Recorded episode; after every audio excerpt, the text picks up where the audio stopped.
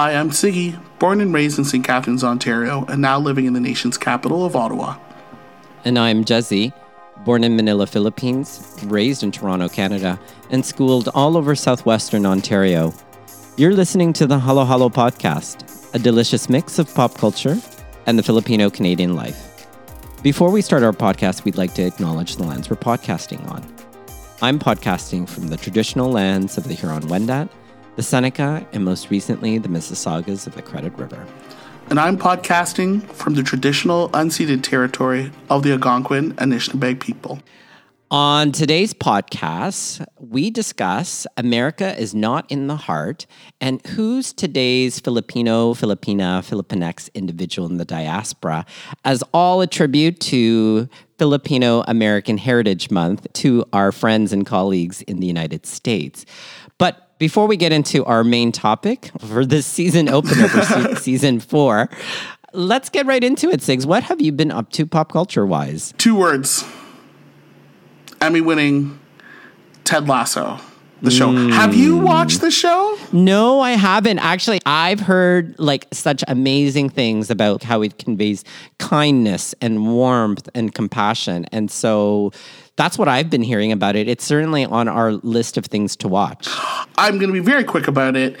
I was sad when Schitt's Creek ended, but when you find a show like Ted Lasso, it gives me joy. It is kind. It is so true. I honestly think, Kuya, put it in your queue. I think we will do a spotlight in season four sometime, like mm, probably in yes, the spring. yes. It's well needed during this time. And I quote our, our wonderful Tim, friend Tara the show came out when we needed it, and it's it, alarmingly true. It's on Apple TV. I highly recommend it. We will have a law. I think we will have a nice little episode and tie it into our culture. But I put it on the back burner at the moment. But Ted Lasso, have to watch that. Love it. Wow. Well, when I have to be like, I, I guess I gotta get Kleenex out, like because I'm crying.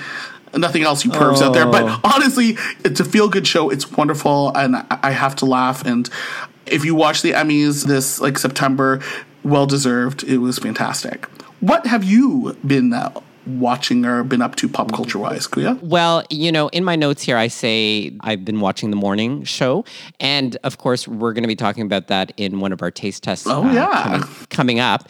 But I recently just discovered a game show called The Hustler by Craig Ferguson. Oh. And I just have to tell you, I'm just suddenly in love with it. It's been around actually for a season and a bit. They're about to finish off, if not already finished off, their second season. And the premise of this game uh-huh. is you are invited to Craig Ferguson's study. And in it is that, I know it's the most random thing. And in it, you are matched up with, like, I think six players. But amongst those six players, one of them is the hustler out for themselves. Okay. And there are 10 clues and then 10 questions about pop culture. I know. Okay, what? The 10 what? Where's the streaming? What show? What show? What it's on ABC. Okay, Like, I'm this listening. is the funniest thing. Yeah. I have to tell you, like, so you know, I'm probably one of the few people that still haven't cut the cord, right? Same. And I think part of it is just for nostalgia. And but I was kind of like looking around, and then I just discovered Michael and I discovered this show called The Hustler, and so it was like, what is this about? Yeah. And then I was just so hooked, and Okay. now I've had to like find season one because it's like I need to watch more of this. But the way that it goes is, is that the clues are based on The Hustler. Okay. You know, and the 10 questions the hustler already knows the answer to because they're somewhat based on them or their lives or whatever the Oh. case may be, right? Yeah. So, for example, like this person has participated in exorcisms. And Oh. it's like, and then they ask questions of each other. It's like, oh, what do you do for a living? And blah, blah, blah, blah. And then they start accusing each other. So, there's a bit of social deception, there's a bit of psychology required, Mm-hmm. pop culture is required, game playing. Mm-hmm. The mechanics are wonderful. And I was just like, oh. So then as they go, the hustler will either help them Mm-hmm. or not help them win money. So each time they get a pop culture question right, they get 10,000 in the pot and Oh. it keeps building to 100,000. However, there are times that sometimes the hustler will sabotage things to throw the scent off of them. And the hustler at some point Mm-hmm. has the right to throw out two players at two times in the process, Oh. leaving people down to four, or sorry, I guess they start off with five. So then it, it, it actually leaves them down to three. And then at the end, Mm-hmm. they have to figure out who's the hustler. And if the two people that are still remaining are right in terms of figuring out the hustler, then they split the pot. Oh, nice. And if they're wrong, then the hustler walks away with all the money. Oh, I was gonna say then how does what's the main motive? Well, get the cash. That's Get so cash. interesting. Yeah, it is actually quite interesting. And so it's like a really good kind of like TV dinner type of show to watch. Yeah. Oh, it's quite entertaining. And yet at the same time, it's like, how do you outsmart people? So it's like that Anderson Cooper game, The Mole. Oh my but, God, you know, throwback. meets Jeopardy, meets a whole bunch of other stuff. Oh my and I'm gosh. like, oh, like, anyways. So really enamored by The Hustler. I can't believe I've only just discovered it now, but that's what I've been watching. I haven't the even other, heard about it. Wow. I know. Go check it out. Like, I'm it's just, watch it's it. just interesting if you can find uh, find a copy of it. The Yeah. other thing that I've been watching is because it's anticipation of what I guess would be a revival. Right. Is Michael and I have been reviewing and catching up on Dexter in anticipation of the sequel event series called Dexter New Blood. Ah. That's right. So if you recall Dexter, it was set in Miami, and New Blood is set somewhere in the northern United States where it's all in the snow or takes place in the snow. And I think that this is Showtime's way of maybe making up to the fans that were sorely disappointed Upset. at very upset About in the terms ending. of what happened yeah in, in the Ah. ending and stuff like that but I think at some point, Michael and I had actually stopped watching it, and more specifically, Michael stopped watching it because because Rita died, unfortunately. And if I'm spoiling this for anybody, It's an old show. It's all good. yeah. So in any event, that's what I've been kind of up to, pop culture wise, is kind of reviewing that, so that when Dexter New Blood drops, we'll be prepared to kind of watch and kind of see how they make up to Dexter and to Dexter's fans the season debacle or the series debacle for the original series. That's so interesting. Yeah. Now, Kuya, you did mention at the top of the show that it is Filipino American Heritage Month in the United States in the month of October. And Yes. we are focusing, for this month of October, our full episodes are focusing on two novels. So the novel you read for this episode is America is Not the Heart by Elaine Castillo. Take me through it. Yeah, so America is Not in the Heart, again written by Elaine Castillo, published in 2018. And this is her first novel that's been described by the New York Times as an epic intergenerational story of such proportions. Mm-hmm. And I find what, what's really interesting is actually it's a play on another book, or at least the title is a play or word play on another book by Carlos Bulosan, which is America is in the Heart. And that chronicles, if you will, an immigration story of struggle and strife, something that we're very familiar with, and how that main character, Allos, comes to California. Here, something very similar happens, also chronicling, but updated when this character um, comes to town. And that's essentially what it is like a new character comes to town. There aren't that many different, like, you know stories out there but you know some stories are like you know a twist occurs and other stories you know like in this particular novel is about oh someone new is coming to an area and then how uh-huh. does it affect everybody? So in this case elaine writes about Geronima de Vera. So sometimes she's known as? Atahiro and, and so you know Hero, Geronima in some ways. Or sometimes she's affectionately called by her uncle Nimang and she leaves the Philippines after being disowned by her wealthy parents after dropping out of medical school. And we're, yes, I know, and we're unsure as to why she might have originally dropped out of medical school. And she then decides to kind of refashion and reinvent herself by joining her favorite uncle, who used to be an orthopedic surgeon in the Philippines himself, mm-hmm. and joins his family in M- Milpitas, California to help babysit their eight year old, actually namesake, also Geronima, but they call her Ronnie. And along the way, we meet Ronnie's mother, Paz, who decides to send Ronnie as well as Hero to a faith healer because Ronnie has a really bad case of eczema that seems to have oh. run in the De Vera family, apparently. Mm-hmm. And then, as she's sent over to a local plaza that has this faith healer, Hero slowly becomes part of that community that gathers at this restaurant that's owned by the faith healer and her husband. And then uh, the faith healer's name is Adela. And so, and as they kind of come, they find community there. And it's interesting because I think, oh, this is about kind of like about community, but then halfway through we find out that it's actually a romance. And the the granddaughter of the faith healer, uh, her name is Rosalyn, and she's she's a makeup artist. And we find out about her past and how through Rosalyn eventually finds out that um, Atahiro mm-hmm. ended up supporting NPA, which is a communist revolutionary party. Oh. So depending where you are, they might be seen as a communist revolutionary party. So it stands for the New People's Army, uh-huh. or they might be seen as a terrorist party, depending. And that why she needed to leave med school in some ways had to do with that, and how eventually we find out that she was tortured and captured by the Marcos regime Oh my gosh. and how at the end of the day they had brutally actually injured her thumbs basically making it impossible to actually do surgery. Oh my God. and she was planning to follow in her uncle's footsteps tito Paul, to be an orthopedic surgeon. Now i have to say sigs it was you know it's an interesting read. It's not the most easiest read only simply because i was looking for quotations and commas. Mm-hmm. And it was interesting because some interviews that i found with elaine castillo was this is that that was intentionally done and it kind of makes me think about how it harkens to the idea of explanatory comma. And I know that you and I had ah. talked a little bit about that in our retreat. Mm-hmm. So, listeners, what you should know about the explanatory comma mm-hmm. is, is, is that sometimes when you're reading things, you read things and you know that it's not meant for you, even though it's about your life in some ways. So, for example, it's about telling the details of a particular story if you don't know what those details are about.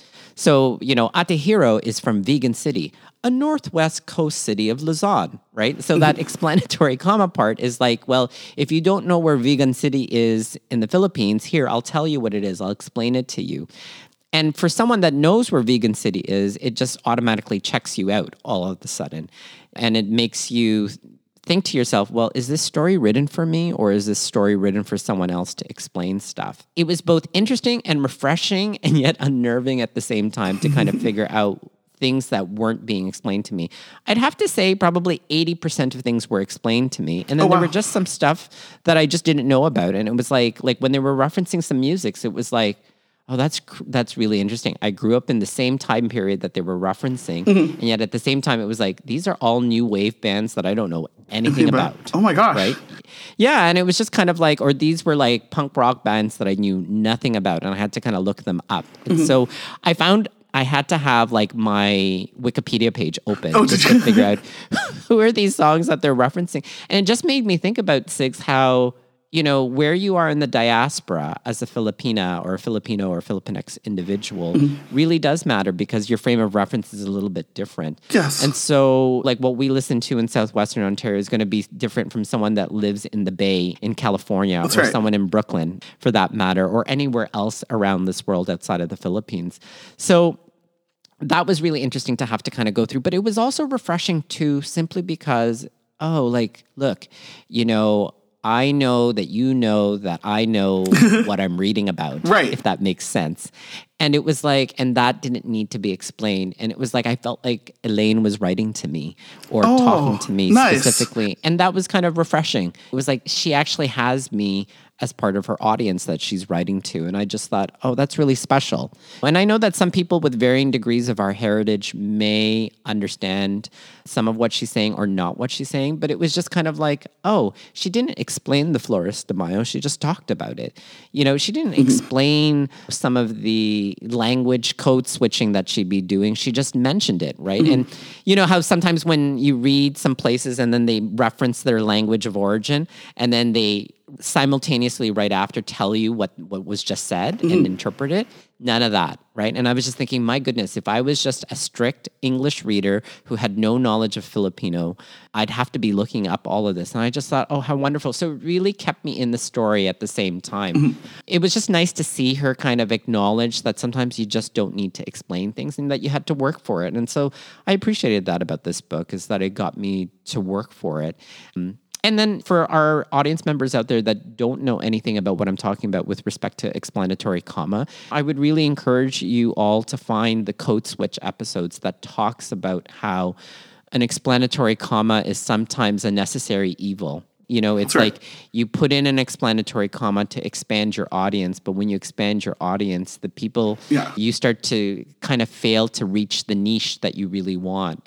I felt really, if you will, exceptional or special, feeling like, oh, I know these things that Elaine is writing about, and I don't feel like I'm checked out. I feel like I'm right there with her. Mm-hmm. Now, there were things that were written in Ilocano or Pangasinan, and Oh, no again, I, way. had to, I, I had to use things in Tagalog were fine, right? But when it was Ilocano, it was like, oh, I know I'm not reading Tagalog, and it was like I just put it into the Google Translate, and I have to tell you, I'm just amazed that the Google Translate How accurate. will automatically say language detect and says detecting dot dot dot and then suddenly it'll say Ilocano detecting dot dot dot Pangasinan right? Oh my and it was just kind of like thank God for Google Translate is kind of what I was thinking. So I, I want to take a pause there. I don't know if you have any reactions or things to ask me in, in terms of this book that I'm kind of recounting for Filipino American Heritage Month. I just sort of like the way that you had a bit of a relationship with the book, saying, I'm there. I'm taken there. I didn't need the, the little bit of expository. And it's interesting, right? Because you want to have a window into other cultures and stuff, and you want to explain, but sometimes, too, whatever, when it becomes the people of that culture, we are familiar with it. And it does Right. detract. I remember when you explained to me the explanatory comma, and I was like, ah. I see, Right. or I hear, or I've seen it in our in podcasts, and I, you know, with our fellow Filipino brethren and stuff. And I, it's very interesting because now I notice it more and more. Yeah, Mm-hmm. you know, like I was expecting when the whole section on the Flores de Mayo came up, I was expecting some type of expository statement saying the Flores de Mayo Mm-hmm. Is blah, you know, blah, Mm-hmm. blah. a religious celebration that takes place in the month of May that's really important for Filipino Catholics, Mm-hmm. blah, blah, blah, blah, blah, blah, blah. And it didn't happen, right? Or like not explicitly. And I just thought, oh, that's really refreshing. Like you really are writing to me. And in some ways, Elaine Castillo is being very brave, saying, you know, if you are someone outside of the culture, go figure it out. You know, go figure it out. Like you're not going to slum here, right? Is, I, that, is I what love it it. I, I love it, and I, I feel it. Yeah, yeah, and I and I'd seen one of her interviews for the San Francisco Public Library, and she was just talking about how we go to BIPOC writers to learn about specifics, but we go to white writers for feelings, you know. And I just thought, oh. Hmm. That's really interesting. It's like she's really trying to upset and trouble that idea where it's like, well, and she had said in that interview too for the San Francisco Public Library, well, why is it that someone's writing about Brooklyn, you know, or that movie Brooklyn, for example, uh, about Irish settlers, Irish settlers, and stuff yep. like that? Like, no one's doing any expository statements on the potato Irish famine or It just anything is. like that. It It, just just, is. is. And you need to go figure that out if you don't know what that's about and how that impacted people and all of that stuff. And it's like, so she's like saying, go figure it out. Like, figure it out why this immigration experience is the way it is if you don't understand it. And for everyone that does understand it, this story is written for you. That's Yeah, nice. this is not for the faint of heart. It takes a bit of, if you will, fortitude to read this if you are not someone too familiar with Filipino culture or heritage. But I don't say this to kind of scare people away. I just kind of say, you know, you need to be prepared to kind of chew things. It's like hard candy. You know, hard candy, you got to work at it. It's still good, but you just got to work at it, as opposed to like cotton candy, where it's like, oh, it's Dissolves in your mouth. It's easy. there's a time and place for both but i just thought to myself oh like you want me to work for this or you want people to work for this so bravo to elaine castillo for that the other thing that i wanted to mention too was and i alluded to this at the beginning of the segment which is it is a play on carlos Bulosan's seminal work america is in the heart and it references and that book is all about referencing identity mm-hmm. and that identity is born out of suffering and a quest for freedom which is what i think carlos Bulosan's whole book is about is what america stands for. And it's so appropriate that we're talking about this for filipino american heritage month. But castillo references how in this case atahiro's heart not only includes the America that Bulosan writes about, but also includes the island of Luzon across the entire Pacific Ocean. And that our hearts don't just contain one country or one cultural tradition, mm-hmm. even if we've moved across countries or moved across multiple countries. Right. In fact, we end up inheriting and having in our hearts, hearts all these different countries, whether you live there or not. Oh, right? exactly. Like I'm sure my nephews and nieces, I'm sure your kids, there's a bit of the Philippines in them, whether they know it or not. And there's a bit of Canada in them, whether they know it or not. And I thought that that was just a really beautiful way to kind of encapsulate thematically what she was trying to capture here is that it, America is not only in the heart. It's true. The Philippines is also in the heart, and any other experiences that you've had there. I just thought that that was fascinating. That was interesting and is very much on brand in terms of what we talk about here at the Halo Halo podcast. Well said. Well put. In terms of this immigration stories, what I liked about this story too was that all of these different fillings of your heart if you will, again, more than just America, more than just the Philippines and any other experiences, is, is that this was one expression of being Filipinx. Mm-hmm. And I think what Elaine Castillo makes us think about is, at least for me, who is today's Filipinx mm-hmm. or Filipina or Filipino?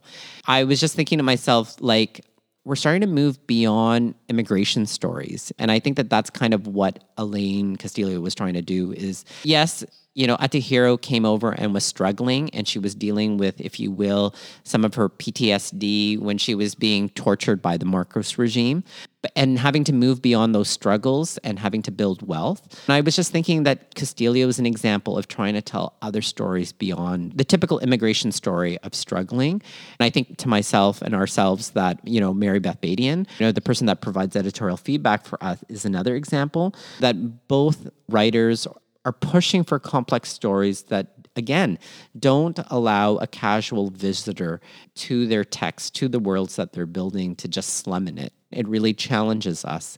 And I just think to myself, that's who's in, I think, today's, who makes up today's Filipinx or Filipina person in the diaspora is that they're pushing beyond these immigration stories. I don't know if you've got any thoughts about no, that. No, I agree with you. I think there's a big change, especially like generationally, like when I'm growing up and now when my kids grow up, they're seeing so many more different like unique stories of not just, you know, immigrating to Canada or the United States that people are taking up spaces and they yeah. happen to be Filipino. Like, for example, U.S. Open.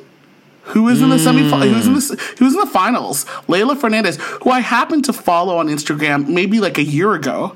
Because right. I was looking, I'm like, are there other Filipino athletes? And I found Crispin Duenas, who's an archer. Then I found her. I was like, oh, she's a tennis player, and we knew right. something's brewing. But she just showed like this is another uh, happens to be Filipino taking up space in sports. You know, right. you just saw right. it. You're like, oh, from Montreal. Hey, even better. Like, wow. Sigs, I was about to get you to do an explanatory comma, but you just did it right there. She's from Montreal. She's Filipina and Ecuadorian, I think it was. I think That's it is. And I think she just stirred up where, oh, Naomi Osaka lost to Le- oh wait a minute i said hey Leylah fernandez she's filipino and canadian and just taking up this space and like it's fantastic yeah. Yeah, totally fantastic. Mm-hmm. So I think today's Filipino, Filipina, Filipinx individual is moving beyond those typical immigration stories yes. of struggle. We're getting to more complex stories. We're occupying places that mm-hmm. we don't traditionally have seen ourselves. And so Leylah Fernandez is one. And I think just recently we just here in Canada yep. experienced an election. And it was great for a former podcast visitor and guest, Arechi Valdez, who won her seat for to be member of parliament for Mississauga Streetsville. And I was just so thrilled to see her get elected and to be one of these first Filipinos, uh, Filipina to be in government. And so like like even moving beyond noble professions. And Rechie is a really great example. And I would say, I think she's in episode 308, I think it is. And I would say, listeners, like, listen to her story. A, she has an incredible immigration story, but B, you know, I loved what she said to us in that episode last season where I checked off all the boxes and I still wasn't happy. When here she is pursuing politics and is now in politics, and I have no doubt that she's thrilled and happy. And just seeing her victory and her speech thereafter on Instagram, just seeing her and hearing how happy she is, just shows us this is where we need to be going, like even beyond the noble professions. I'm sure you you saw that too. First Filipina like MP, it's amazing. And even in the episode 308, I love that she said, you know, I've been in corporate. I decided to follow, to do creative and baking and being part of branding and being part of Crane. And she's like, I want more. I want to do more. And I'm going to take that risk. And right. I just really respected it. And I loved hearing about it, right? Like she's in our age range and she's like, you know, I really thought back. So really very thoughtful. And you're right. She'd be, you know, beyond those noble, you know, professions. She's choosing a job which influences many people not just us as Filipinos, as Canadians, yeah, right? And yet, politics, you know, I think our culture might not necessarily have thought of politics as a way of helping people. But I think to myself, what is a great way of helping people at a broad level, but through policy and politics? And how many times have you and I on this podcast alluded to institutional racism in, That's you know, has either been perpetuated by policies or been thought up by policies and that have actually stifled various communities for various different reasons. And so it's great that someone like Rechie is is coming into this arena and and hopefully we'll be able to kind of throw change into these thinking into these policy thoughts and hopefully will benefit our community and allow us to occupy even more space in some ways. on occupying other spaces another thing that another like person i've seen one of the ceos of canva melanie perkins is filipino mm. from australia. She's amongst the 2% of female ceos in venture-backed companies. And she even took it a step further she implemented policies at canva to eliminate bias in the hiring process and they have a 41% female representation on canva, sta- canva staff Amazing. like that's just wow and Filipino. Yeah. Like that's what I think of. All these like policy changers, and it's so interesting. Like you when you brought that up about Rechie and links like that. There's so much more out there. Like you know in the diaspora. It is amazing how some of these policies do filter out us mm-hmm. or our relatives or people we know in the Filipinx community, the Filipino Filipina community.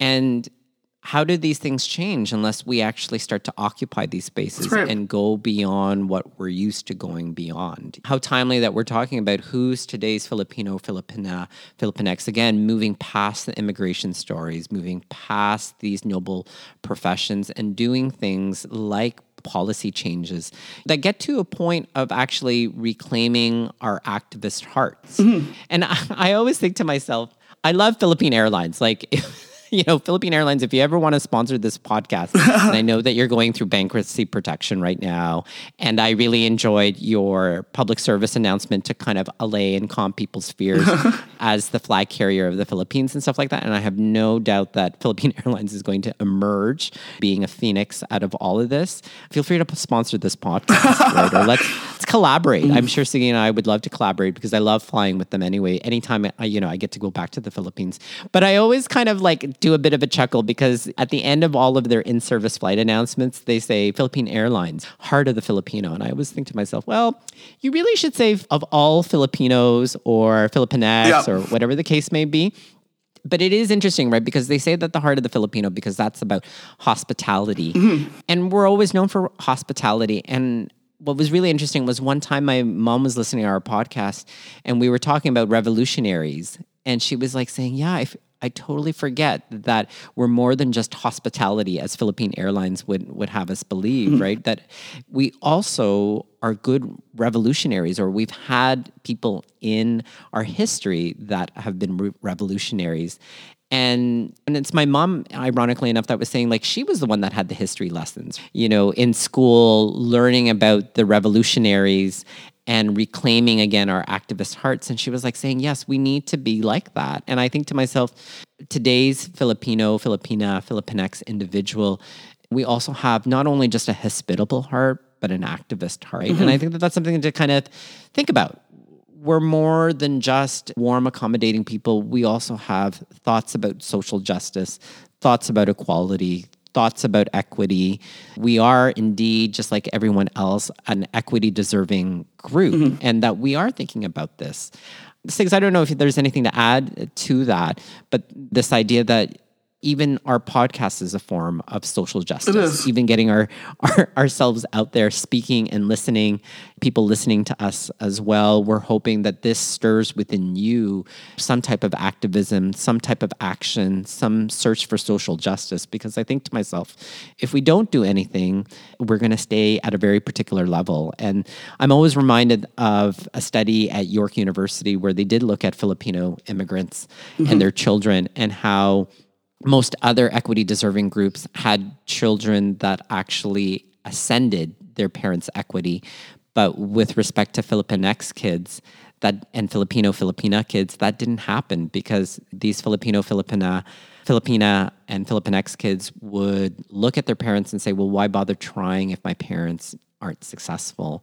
And that just saddens me. That just means that, you know, in some ways we are just waiting for hopefully others to kind of pave the route. And I think we have to do it ourselves. We have to kind of claim that. That's well put. And I, I feel like it's linking to another subject like future in our season. I think so. I Yeah. think so. And I what all of this is and what all of this means is is that we are moving beyond our original values and yet still retaining them at the same time. But it also means having the courage to what I think is a very uncertain world these days as we continue into year two of the pandemic, right? At, mm-hmm. at this point, and as we get to year two of the pandemic, what a great way to kind of mark off Filipino Heritage Month in the United States, as well as season four, by really getting to this fixing of the week that have courage. Courage is the ability to act without the guarantee of success, is, is how I would define it. And we all just need to take action, even if it's not going to work out. And I don't know, Sigs, if sometimes you have been sometimes shied away from taking opportunities. I know sometimes I've been told by you know people like you know just just put your head down and do the work. Don't try to do something adventurous or too much, for, because it's not a guarantee. But what I'm starting to recognize is is, is that you kind of have to have a bit of courage and sometimes take the risk. Like, would you agree, Sigs? I absolutely agree. Like I sometimes you do have to take that risk uh, without Yeah. and sometimes the fact that you take it is success in itself. Exactly. and I think if we don't take that risk, then we don't pave a path for the people behind That's us. right. And we got to push because there are like nine kids behind us that are hoping that, you know, that we do well. And if we don't take that chance, if we don't find that courage, how is anyone going to succeed? And how are we all going to be able to kind of have this uh, occupy a space on the pop culture landscape or occupy a place in Canadian society or occupy a place in the diaspora and be able to claim it proudly.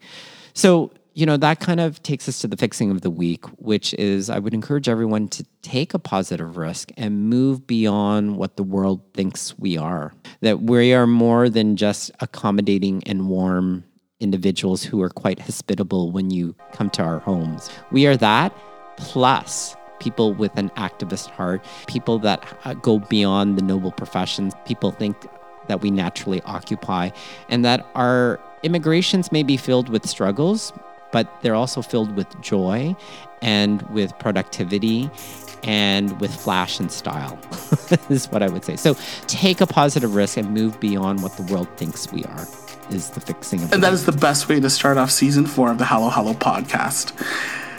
Kuya, what a great start. We want to hear more from the listeners that are listening to our pop culture podcast for the past four years. Email us at hmm. halohalopopculture at gmail.com. The Halo Halo podcast is available anywhere you can get podcasts. Rate us and please leave a review. We want to get to 15,000 downloads. We're close. You can find us on social media. Our Twitter handles at Halo Pop, and we're on Instagram at Halo Pop Culture. Finally, we receive editorial feedback from Mary Beth Badian. Our musical theme is by Chel Turingen. We'll see all of you guys again real soon. See you soon, guys.